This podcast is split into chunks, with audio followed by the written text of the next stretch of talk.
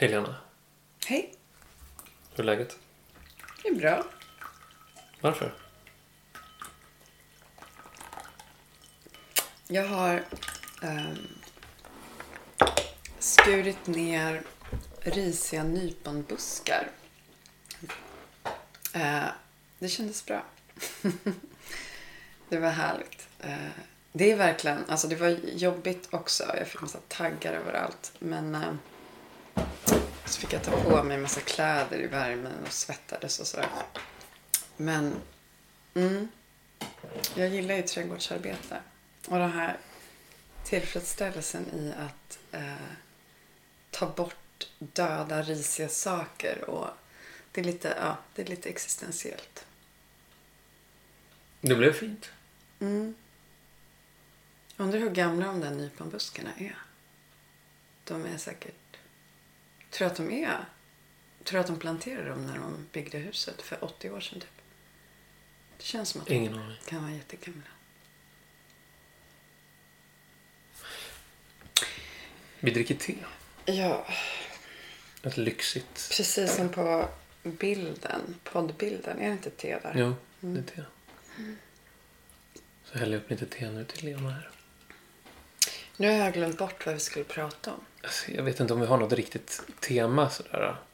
Jo, Men men, jag- just det. Det var det här med ondska och godhet. På tal om våra pretto-teman. Mm. Ja, precis. Jag, jag, funderar, jag funderar ganska mycket nu på... Jag har en uppgift i min utbildning. Jag ska skriva en uppsats. Så går jag runt och tänker lite grann kring vad, vad jag ska skriva om. bara, du kanske ska berätta att du går en utbildning till jungiansk analytiker. För de som inte har följt oss hela vägen. Ja, det har ju kommit in otroligt mycket frågor till vår mail då. Eh, om vad jag gör och så. Nej, det har det faktiskt inte gjort. Ehm,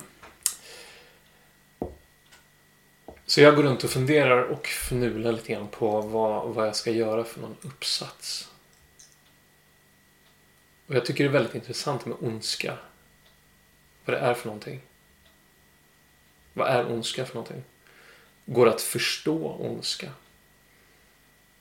är ondskan till och med nödvändig för att vi ska vara människor? Typ sånt funderar jag på. På vilket sätt skulle den kunna vara nödvändig för att vi ska vara människor?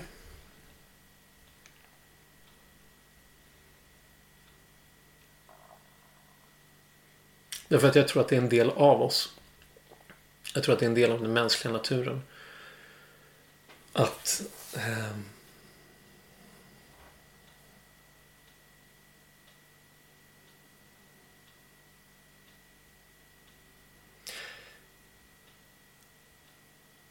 att göra fel och att komma på det och sen så eh, komma in på den smala vägen igen. Men tänker du att, att ondskan, det dåliga, destruktiva, skuggan är ändå vinner det goda liksom i människan? Det gör det ju inte alltid på individnivå och, och sådär. Men, men är det ändå som att... För när du pratar så, så, så är det som att det onda finns där för det godas skull nästan. Förstår du vad jag menar? Mm. Men så, det finns ju andra som skulle då hävda att det onda är lika verkligt och väger lika tungt som det goda i människan. Förstår du vad jag menar? Det, det där tycker jag är en spännande fråga. Och jag, eh, och jag vet ju svaret på den frågan. Mhm. Eh, och det är att det beror på person. Mhm. Det beror på ehm, vilken person det är. Vad, vad människan gör med sin ondska. Och jag, jag tänker att ondska är en handling. Som kommer ur någonting i människan som inte... Som längtar efter någonting annat men som tror att det att handlingen kommer göra mig lycklig. Men den i själva verket gör någonting destruktivt. Mm. Eller, eller vad tänker du? Ja, nej, men det är ju precis. Det, det är en spännande fråga. Jag har ju egentligen tänkt ganska mycket på det här eftersom jag har sysslat med kärlek och sånt uh, som forskare och teori, alltså, teoretiskt. Och det, det hänger ju ihop. Alltså kärlek tänker vi ju på som någonting gott. Uh, även om man kan tänka på olika sätt om kärlek och vad menar vi med kärlek och så. Men, men uh, det intressanta är ju, kan jag bli lycklig om jag förstör andra människors liv eller saker runt omkring mig? Kan, kan jag bli lycklig på andra människors bekostnad? Alltså om jag är ond då, uh, typ Hitler, mm. för att ta liksom arketypen. Kan Hitler vara lycklig? Uh, och jag tänker ju att uh, min syn på människan är ju att, jag tror faktiskt inte det. Alltså inte på något slags djupt plan så tror jag inte att man kan vara... Jag tror att man skadar sig själv om man skadar andra. Liksom. Eh, och så kanske det kan låta lite väl eh, idealistiskt och naivt ibland. Men, men så till syvende och sist så tror jag ändå det. Uh, tänker du också så att det, så som jag känner dig så tänker du också så att om, om du är destruktiv, alltså destruktiv, förstörande av andra så förstör du också dig själv, eller hur? Mm. Det, min erfarenhet är att jag, när jag gör någonting som skadar eller söndrar, då har jag upplevt en känsla av skuld som är sann där jag har behövt ta ansvar för att hantera den skulden och, och ställa till rätta. Först då har den skulden försvunnit. Och den skulden är ingen rolig att bära. Och ju mer skuld, ju mer skuld jag ås, alltså åsamkar eller lägger på i mitt bagage för att jag agerar utifrån obearbetade saker, komplex desto mer skuld får jag. Men jag upplever också att skuld som inte, ta, som inte tas ansvar för surnar och blir till skam. Att jag faktiskt inte tar ansvar för den oreda jag ställer till med säger någonting om, om mig som person. Och då är, det skapas någon, någon skamfylldhet i det. Någon slags skam. I alla fall min erfarenhet, vad jag upplevt själv. Mm.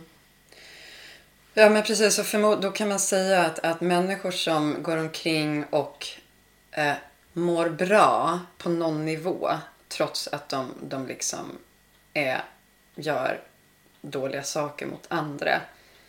Eh, de, de, deras må bra-het är kanske helt beroende av att de trycker undan skuld. Um, att jag, jag lyssnar. Ja. Jag lyssnar. Nej men på något sätt så var det som att uh, det emotionella här uh, kom på plats när du pratade om det här med skuld. Liksom att det är skulden som måste tryckas bort och förnekas då. Uh, men sen så kanske det finns det är intressant att tänka då på det som man ibland kallar för psykopater och så. Finns som en sån diagnos nu för tiden som jag har förstått det. Att om man saknar förmågan att känna skuld utifrån bara en slags typ biologisk eller vad det nu är för defekt. Mm. Det är också intressant att fundera på. Då Samtidigt så tror jag, då tänker jag ändå mm, att om man saknar den förmågan då saknar man också andra förmågor som man kan behöva för att känna lycka på ett djupt plan. Alltså det blir en ganska så ytlig och icke-connectad lycka då. Som man upplever.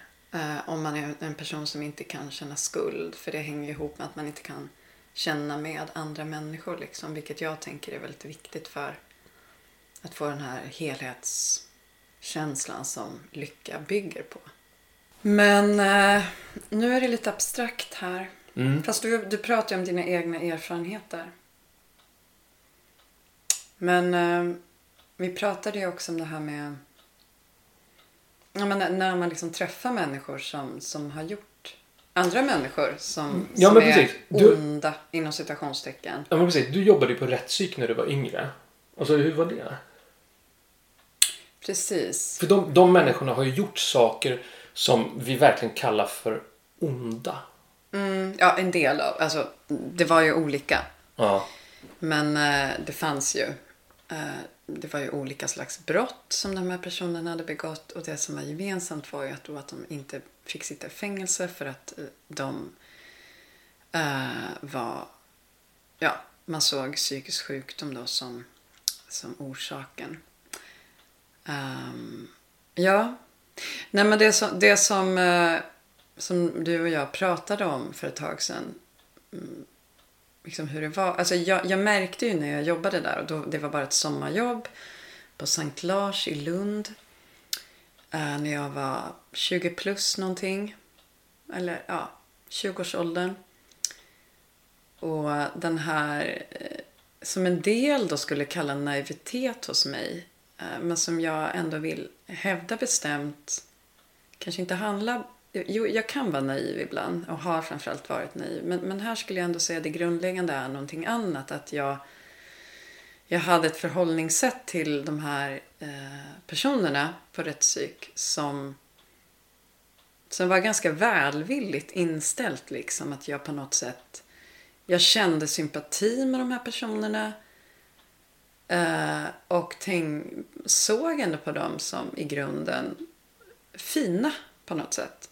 Och, så kunde jag, och det fanns säkert andra som hade lite en sån approach också. Men jag kände att det var ändå någonting i hur jag förhöll mig som stod ut lite. Att, att de andra var lite mer cyniska. Och mer så här, ja ah, du skulle bara veta eh, vad den här personen har gjort. Och, och det visste jag, fick jag ju sen reda på också. Men mera här, ett slags, um, ett slags misstro. Och eh, ja, det, det där, jag tycker det är så intressant. För jag, jag fick syn på någonting där hos mig själv. Liksom, att, men jag, jag ser ändå det som är sårbart kanske först och främst i de här personerna. Och sen är det ju också så, är man psykiskt sjuk då, då, då är det ju verkligen tydligt att, att man är sårbar så att säga. Men grejen var att det här var ju bland annat pedofiler eh, och så. Så det var liksom så här riktigt otrevliga saker som en del av dem hade gjort. Ehm, Men har, du, har du något, något möte där som, som, som du minns som finns med fortfarande? Ja, men jag vet inte om det känns så bra att prata om det. Nej. Alltså tystnadsplikt och grejer, Ja. inte minst. Just det. Ehm, det tror jag inte riktigt passar sig för Nej. det offentliga. Nej. Sant. Ehm, Men jag funderar på, på. Men, men, det, ja. men det jag kan säga, som inte, utan att bli för konkret då, är att det var en situation där jag eh, var iväg med en av de intagna eh, på permis. Vi var iväg och, på en liten utflykt. Och jag visste vad han hade gjort. Vilket var väldigt, väldigt hemskt. Eh, och, men vi hade, vi hade någon typ av kontakt. Alltså vi, vi, fun- vi pratade liksom ganska mycket. och Hade, ja, men det, det är liksom, mm, vi, vi hade rätt liksom, trevligt. Kunde prata ihop så här. Han var ganska så här verbal på något sätt. Och, och sen när vi var iväg då så frågade han mig. Vet du vad jag har gjort? Och jag sa, ja jag vet vad du har gjort. Och jag minns inte riktigt, men, men det var liksom... Jag tror att han frågade så här och liksom... Men vad tycker du om det? Tycker du om mig ändå? Eller liksom... Frågade han det? Ja, eller alltså, jag vet inte om det var exakt de orden, men det var någonting med den, den innebörden. Mm. Eh, men jag, och jag minns ganska säkert att jag, jag sa till honom, jo, men jag, jag tycker om dig. Eh, trots att det var fruktansvärt det du gjorde, så tycker jag om dig.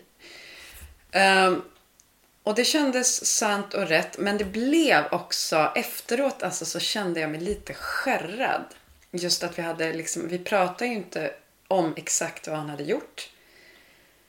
Men, men det fanns ju där. Vi visste båda två vad han hade gjort. Även, och och, och det, det låg där och, och så... Jag vet inte. Det blev... Det var väldigt laddat liksom. Och, så jag, jag tycker att det var en... Just att det blev verkligen båda den här grejen att vi här och nu han, liksom, jag tycker om honom utifrån liksom, det jag ser hos honom samtidigt som jag vet vad han har gjort. Vilket han heller då inte riktigt då har kontroll över för det är ju därför han sitter där han sitter. Så att det, det finns ju en sårbarhet hos honom där också. Så, äh, ja, äh, det, var, det var väldigt äh, starkt på något sätt. Mm. Mm. Det är väl lite grann det som jag tänker så här att um, ondska är en handling.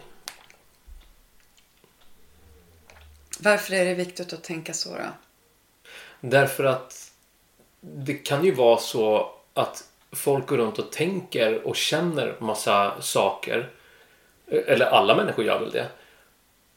Men de är inte onda för det. Nej. Utan det är när, när, när känslan och tanken blir en handling som skadar någon som, som det faktiskt eh, som vi kallar det för ondska. Mm.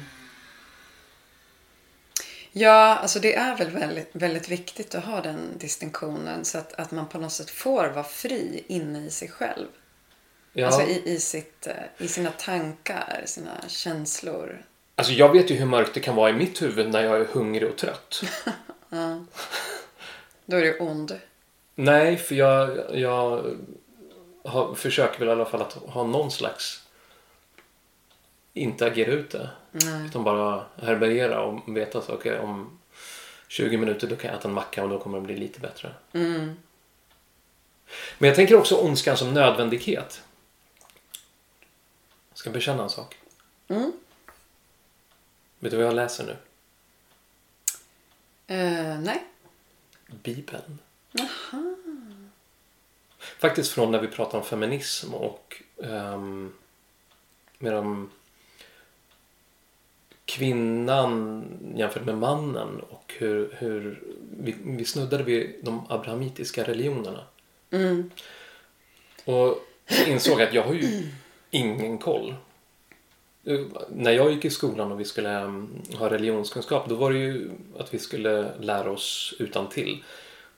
Och sen så minns Utan till. Ja men man, man ska bara lära sig. Alltså jag har ju någon... Lära sig Bibeln utan till. Nej, nej inte, inte Bibeln utan vi läste om religionerna men det, Ja, var, det, det fakta fanns inte... liksom, ja men precis, ja. vi skulle läsa en bok och sen så var det ett prov. Ehm, och eh, jag, jag minns inte så mycket av det. Eller, för det fanns ingen... Fanns liksom inget intresse från skolans sida att faktiskt skapa ett intresse. Upplevde jag. Eller i alla fall, det, det, det, jag fångades inte av det. De Men- här, alltså, lite här här med existentiella grejerna skulle Det- hade man ju kunnat haka i till Ja, exempel. e- eller att, att ehm, ba, bara att, eh, att sätta det i ett sammanhang.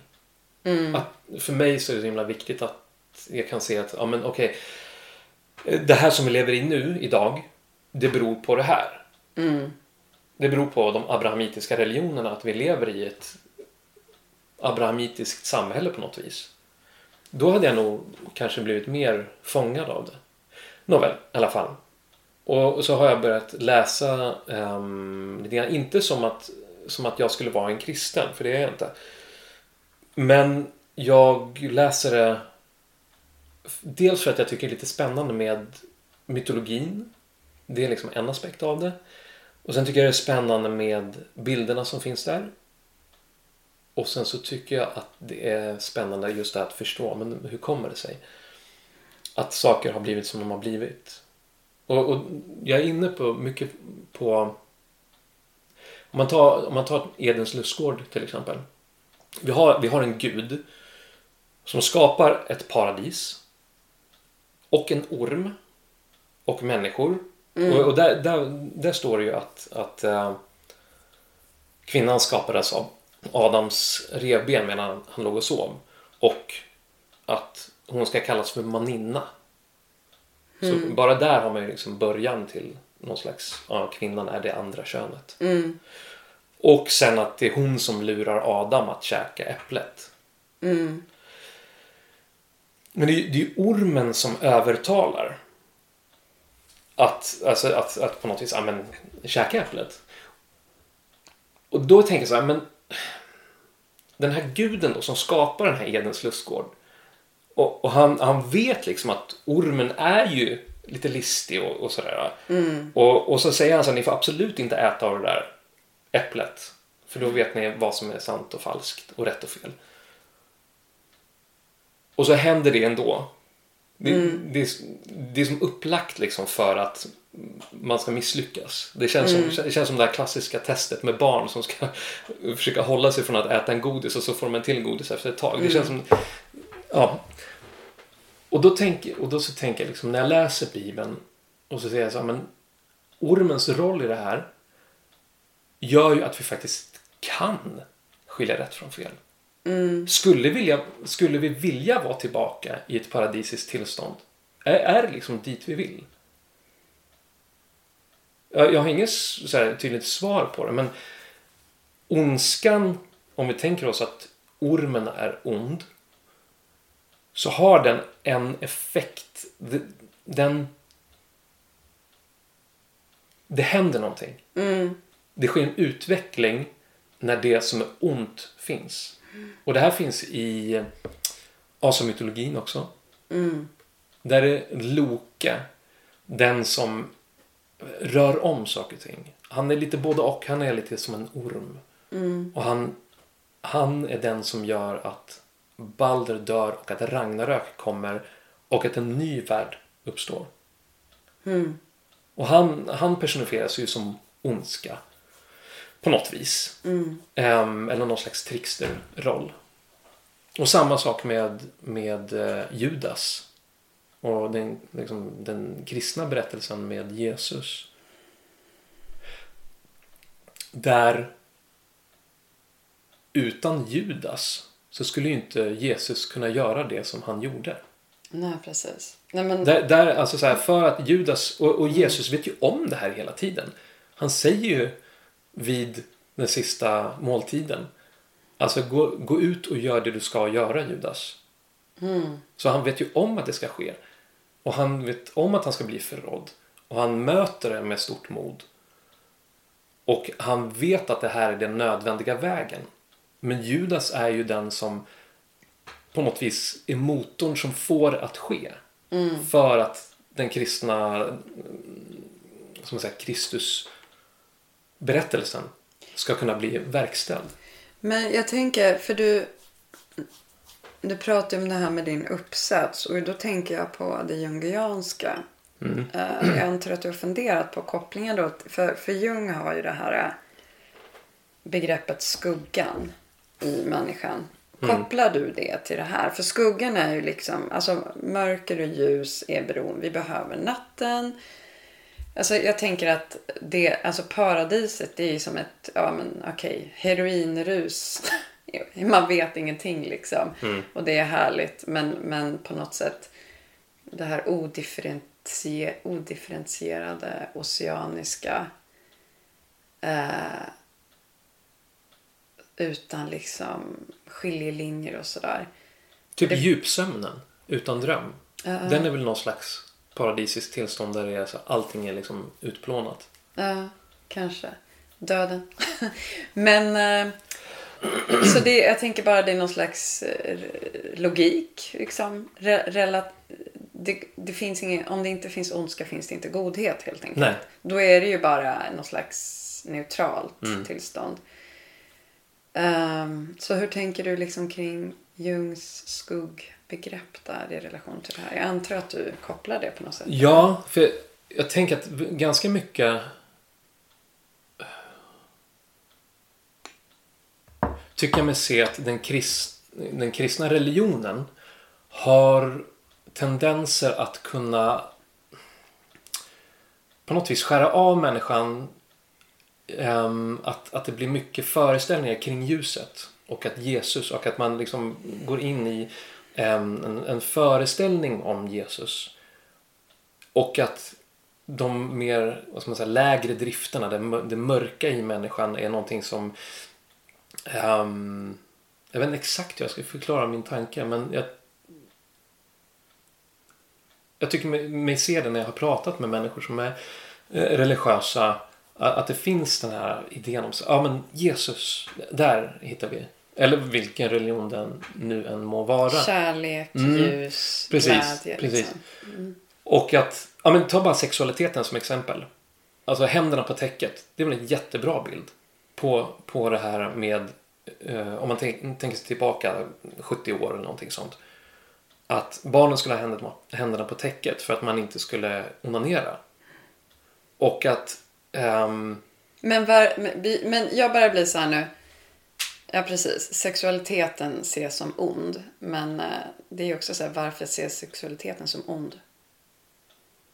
Det är inte självklart heller. Nej. Det är ju njutning. Det borde ju vara toppen. och det är väl kanske det här med att, att det finns um, i religionen och andligheten någonting att, att ha koll på sina begär. Mm. Och att man kopplar sexualitet till begär och att begär, begär per automatik då är någonting som är lite ont. Mm. Eller som bär någonting ont i sig. Men jo, jag tänker att det, det, det är en, en, bra bild tänker jag för hur, hur föreställningen om ljuset skapar en, en, en bild där vi behöver eh, lägga händerna på täcket. Därför att drifterna i oss behöver hållas i schack. Um, ja, just det. Och, så, så, mm, och då, bara för att mm, svara på din fråga där med, med Jung här. Jag, jag upplever att, eller min bild är att det som inte är bearbetat i oss. Det som är tillhör det som är omedvetet, det mörka, det som mm. är okänt. Det kan ju skapa ondska. Och då kanske man blir rädd för att faktiskt börja ta i det och titta på det och att man går in i liksom en idé. Så, men om jag går in i min religion då, då kommer det här att hållas i schack. Och i den i så som, jag, så som jag ser det med båda de här, all, alla de här berättelserna så tänker jag att det, det skulle kunna vara en bild av en person. Där det finns både det här föreställande och det goda och så finns det här det okända, det som kan bli till ondska. Och att det är liksom som en helhet. Och mm. att jag behöver, jag behöver lära mig att um, vara i kontakt med det. Mm. Och, och bära det. För det finns ju också, det är inte bara ondska i det som inte är känt. Det finns ju vägledning. Det finns, um, om, om vi pratar om det undermedvetna. Mm. I drifterna, i sexualiteten så, uh, så finns det ett skapande. Ja. Nej men exakt, alltså så som jag tänker väldigt mycket. Eh, alltså för jag tänker att, att, att, det on, att ondska är ju någonting, det är ju någonting mer än bara skuggan, liksom det mörka. Att då är det någonting där man faktiskt inte har varit i kontakt med delar av sig själv som gör att saker förvrids, kanaliseras. alltså en, de här grundläggande behoven och energierna som alla människor har kommer inte till uttryck på ett konstruktivt sätt. Liksom. Eh, för att man trycker undan, förnekar eller inte liksom blir hörd på något sätt. Då, så tänker jag, det är då det liksom kanaliseras på ett eh, våldsamt eller aggressivt sätt. Liksom. Aggression behöver inte vara dåligt liksom, men, men liksom på ett verkligen så här eh, skadligt, destruktivt sätt. Och alltså det det, det jag kommer att tänka på nu, Mm. som, som verkligen relaterar till hur jag tänker kring det här och som på något sätt är någonting helt annat. Hur de här frågorna finns i mitt liv och mitt yrkesliv även. Det är ju... Jag märker ju hur jag eh, som feministisk forskare eh, och det här var vi, var vi inne lite på i ett avsnitt. Att när jag tänker på män så märker jag att jag ofta tänker annorlunda än många andra genusforskare och feministiska teoretiker. Inte alla. Uh, men, men liksom det här, jag har svårt för, alltså dels finns det en slags radikal feministisk tendens att liksom, ja män, de vill kontrollera kvinnor och de är våldsamma och de vill ha makt. Och det, det blir en så här extremt, jaha, men varför vill de det då? Det är ju inte bara för att de är män utan vi måste liksom gå djup, alltså i grunden är män fina människor, tänker jag liksom. Och att, att det blir den här patriarkala strukturen, då måste vi försöka förstå vad är det som händer här liksom, som gör att männen vill ha, vill dominera, vill kontrollera. Det är liksom ingenting som vi kan bara hänvisa till patriarkatet, patriarkala normer eller maskulinitet finns. Ja, men det är maskulinitet. Ja, men varför finns den här maskuliniteten och varför finns det då framförallt vissa män mer än andra män som har ett behov av att gå in i den här eh, maskuliniteten som handlar om att dominera kvinnor eller vad det må vara. Liksom. Eh, och jag ska ju börja nu ett forsk nytt forskningsprojekt som tar sin utgångspunkt i incels. Vad är det? Alltså eh, ofri, män i ofrivilligt celibat. Är det bara män? Alltså det beror på vad man menar med incels, men det är det, är det man brukar mena. Men, eh, alltså involuntary celibacy, mm. incel. Och eh, det har ju varit uppmärksammat. Alltså det, det, det är killar som liksom träffas i forum på nätet där man själv identifierar sig som incel. Och det finns liksom mass, en hel, ett helt idébygge kring liksom varför man är incels och massa teorier om kön och kvinnor och män och sex och kärlek och sådär. Um, och sen så finns det ju då eh, mycket kvinnohat och i vissa fall eh, har ju kvinnor mördats liksom av incels. Så, så att det liksom... Nyligen? Känner du inte till det? Nej. Nej, okej. Okay. för det, det är ju en jättestor grej att, att Ja men det var någon snubbe i Kanada för några år sedan som Jo, sköt ner en massa människor och sådär. ja just det. Jo, Så det, det- känner jag. Jo. Så det finns ju liksom säkerhetstjänster i länder som ser det här som ett terroristhot Mm. liksom med incelrörelsen och så. Um, men då blir ju min och mina kollegors ingång i det här projektet att okej, vi måste kolla på sårbarheten hos eh, män som är i ofrivilligt celibat. Och det, jag känner att det bryter liksom mot någonting. För det har funnits en te- tendens att man pratar om de här männen som, ja, de, de liksom är en del av någon slags högerextrem backlash. Och det stämmer, absolut. Och någon slags antifeministisk eh, eh strömning. Liksom. Ja, det stämmer. och, och de tycker de har rätt till sex och kärlek. Och så är man kritisk mot det. Och absolut, jag är helt med på det. Men det är som att man, så stannar man liksom där. Och för mig räcker, alltså jag, där, där känner jag alltid så här, okej det finns en anledning till att de här killarna har hamnat här som har att göra med deras sårbarhet. Och i det här fallet så är det ju så att de, liksom, de är ju sårbara för de längtar efter sex och kärlek och kan inte få det. Eller upplever sig inte kunna få det och det blir väl någon självuppfyllande profetia tror jag i många fall. De blir helt fastlåsta i den här identiteten som incels. Jag kan inte få tjejer, jag kan inte få tjejer. Så det är till och med så att om någon skulle råka få en dejt då kan de bli utfrysta ur incels community. Du är ingen äkta incel så det är superintressant också. Men, men jag blir liksom så här. Åh, jag vill prata med de här männen. Vad är det liksom? Och, och ta deras sårbarhet på allvar. För, för, och det, och det är liksom ett exempel på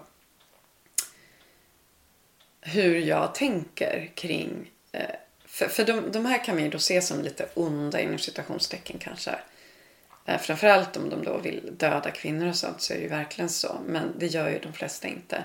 Men de, de, det finns mycket kvinnohat och så. Men då säger jag, ja men varför? De vill ju, de gillar ju egentligen kvinnor. Eller de vill ju vara med kvinnor. De längtar ju egentligen efter kärlek.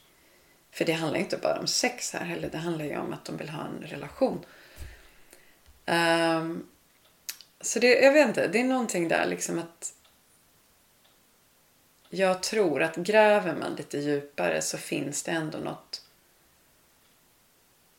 något som inte är ont och hatiskt där under. Och det tror jag är mer sant också än det aggressiva och hatiska. Så det, det har jag en väldigt så här, tydlig bild av som jag tror stämmer utifrån också min egen erfarenhet av mina egna processer där jag känner mig arg och hatisk så finns det ofta otillfredsställda behov och en längtan efter kärlek och sånt liksom i grunden som jag tänker är någonting gott på något sätt. Vad man nu menar med det. Men det låter som att det här forskningsprojektet låter som en, en typisk Lena-grej. För det, jag tycker mig se i, i vårt liv att du går in i ämnen som är ganska svåra och går in och tycker äh, och går in och balanserar på något vis. Alltså inte åt ena hållet eller inte åt andra hållet utan går in och håller två bollar i luften samtidigt. Ja, det är en typisk Lena-grej. Att, att säga, ja, de är dumma, men de är inte bara, men de är också snälla. Mm. alltså annars blir det ju inte intressant. Det blir ju helt dött och stumt om man bara, ja, men, men, det är jag... maskulinitetskonstruktioner. Ja, Jaha. men samtidigt okay. så kan, det finns ju också den andra aspekten av om man tittar på ett offer av någon som har blivit utsatt för någonting. Mm. Om jag eh, kollar på eh, en person som blir misshandlad till exempel. Att det finns det här... Um, det är väl typ det vårt rättsväsende är ute efter. Någonstans att man ska få payback. Man ska bli, få en återupprättelse. De ska bli straffade. För mm. att jag känner någon slags hat. Jag vill hämnas. Och sen så har vi rättsväsendet som gör det i en ordnad form. Mm. Um, var jag på väg någonstans? Jo, alltså det finns ju offret som har sina känslor inför det som har hänt.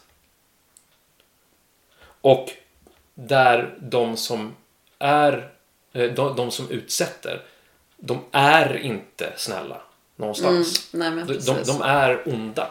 Ja.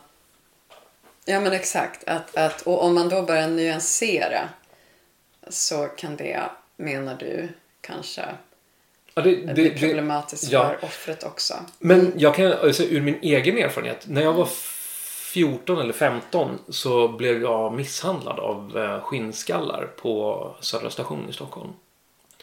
Och alltså det var ju en väldigt traumatisk upplevelse. Och jag, jag, har, jag har suttit med det och, och suttit och mediterat och försökt gå ner i den känslan, vara i det. Och sen så gick jag i gymnasiet med en kille som det verkar som att han kände någon av de här skinnhuvudena. Och han, det han berättade var att, det var två stycken. Det han berättade var att alltså, det hade inte gått speciellt bra för honom. Jag minns inte exakt vad det var. Men om han... Eh, jag vet, vet inte om han om han dog eller om han var, blev eh, så här, djupt alkoholiserad eller någonting. Men alltså jag känner inte jag känner inte harm mot, mot dem. Och jag kanske behöver gräva ännu djupare för att komma i kontakt med den. Men jag kan, jag kan förstå att okej, okay, den här personen, han, han mådde inte bra. Mm. Och i kontexten av att vara skinnhuvud, då ska man spöa punkare. Mm. Och jag var punkare och, och jag, jag tror ju inte att de mådde bra av det. Nej. Och, där någonstans det här just att alltså, gå in och, och, och här kan jag tala för mig själv. Alltså det, att försöka förstå ondskan. Eh, och, och jag tar mig friheten att göra det. Men kan man säga att för dig då som brottsoffer, gjorde du en anmälan? På tal om Jag var på väg och men jag jag letade efter någon polis i typ några timmar och sen så gick jag till polisstationen. Men sen så skippade jag det. Nej, det var bara så här, ah, orka. Nej. Men så här, du är ett brottsoffer och när du då börjar tänka lite så här, okej, han är en människa, han är sårbar, han, det kanske är lite synd om honom. Nu gör jag det. Då kanske jag hjälp, inte gjorde men hjälper dig, dig då i att komma över det som har skett? Att du tänker så? Jag tror att det är olika saker. sätt, ja. Alltså jag tror att det går inte att det går inte för mig att tvinga mig att tänka så för att på något vis relativisera situationen. Nej. Utan det är väl snarare så att jag på något vis har suttit med det så pass länge att jag känner att ja, okej, det fanns mycket smärta på andra sidan också. Eller på, Mm. Men, jag, hjäl- men hjälper det dig på något sätt? Eller är det bara, det bara är så? ja, det har blivit så. Ja. Att jag, har, att, att jag på något vis tror jag utvecklat den förståelsen. Ja, men den förståelsen, hjälper den dig liksom? Eller Ja, är jag den viktig liksom? Viktig, alltså jag går ju inte och tänker på det här varje dag. Nej. Så, jag vet inte om den är speciellt viktig. På så sätt. Men just det, förlåtelse pratar man ju ofta om. Har du förlåtit honom? Ja. För det finns ju en diskussion om... Eh, många menar ju att det är...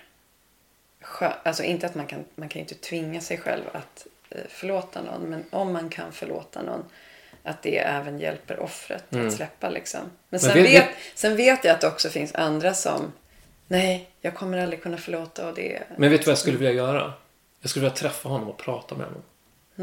Och vara- alltså så här, ha ett samtal. Alltså inte någon skuldbeläggning utan bara så här.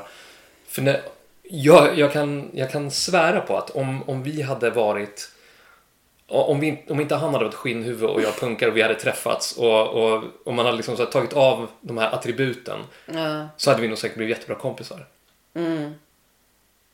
ni Och- mådde lika dåligt båda två. Ja, och, och så, jag, jag, jag tänker det. Alltså om, om jag... Och kanske att det finns det inte något som heter så transformative justice. Jo. Alltså så att faktiskt så här, och jag säger inte att folk ska göra det, men jag känner att det hade... Och restorative justice finns det också. Ja. Men att, att träffas och, och bara samtala. Bara så här, Säga så här, du jag var så rädd. Jag var så fruktansvärt rädd. Och bara få uttrycka det till honom. Och varför, varför skulle du vilja det? Vad, vad skulle det Därför att liksom- f- För att jag tror att den mänskliga kontakten, att, att blotta att blotta sig skapar samhörighet. Och, och eh, att vara sårbar skapar samhörighet. Mm. Att, att ehm, komma in i ett samtal och bara fråga sig, bara, hur, hur kommer det sig? Liksom, vad, vad var det som gjorde att du ville göra det här? I en, anda av att vilja förstå. Jag tänker en viktig sak uh, bara som jag vill säga innan vi avslutar är att även om jag, jag, du och jag, vi har den här liksom grundsynen som är ganska så här, jag menar, en, en positiv människosyn är det ju. Att man på något sätt tror att det finns någonting gott och där under det onda. Men samtidigt så tänker jag att det är jäkligt viktigt att också vara pragmatisk och, och liksom se, se verkligheten. Att till exempel um, om det är en ond person som gör onda saker så, så, så är det ju ofta så att det inte finns någon möjlighet att även om det är så att um, Putin innerst inne är ett litet, en liten rädd pojke som sen, ja, du fattar liksom. Mm. Så man kan ju ha med sig den förståelsen tänker jag. Men, men det är ju inte så att det funkar att agera på den förståelsen i läget så som det ser ut liksom. Med, med den Nej. makten han har och så. Ja, du fattar liksom. Jo, Så ja. att i, där är det ju liksom, det handlar ju inte om det här att alltid vända andra kinden till. Det- ja, det handlar inte om att vara naiv helt enkelt. Nej. Utan inse när det faktiskt, mm, man måste slå tillbaka med makt. Ja, ja enkelt. absolut. absolut. Och sen tänker jag också så här, i vissa, i vissa fall så kanske det liksom inte går att ha ett samtal. Nej. Det kanske, om den här ehm, eh, den här personen då som var skinnhuvud om, om det skulle bli så att vi skulle sätta oss och samtala och så märker jag att ja, den här personen är fast och låst i sin bubbla på något vis och det går inte att ha ett samtal då, alltså, då är det ingen idé att försöka eh, försöka ha det ens. Nej. Ehm, och, och där behöver jag hålla koll på vad, vad är det i mig som skulle vilja ha det. Och om, om det inte går kan jag hålla kan jag leva med det då bara så okej det, det går inte. Ja. Det funkar inte. Och det är väl egentligen i de flesta fall så det kommer att vara. I, i väldigt många fall av Mm. ondska och dålighet liksom. Mm. Men, men jag tror ändå att man har med sig en grundsyn som inte... Det finns många mikrosituationer i ens liv där om man har liksom en mer... När man hamnar i konflikt med någon, någon säger något dumt, att man försöker ändå ha med sig hela tiden en, en mer... Vad finns det där under liksom? Som, varför? Behov som, som kommer till uttryck på det här sättet och så vidare. Och försöka... Eh, ja. Hitta fram till varandra. För det har jag ändå erfarenhet av att det, det fungerar i många situationer. Mm. Mm.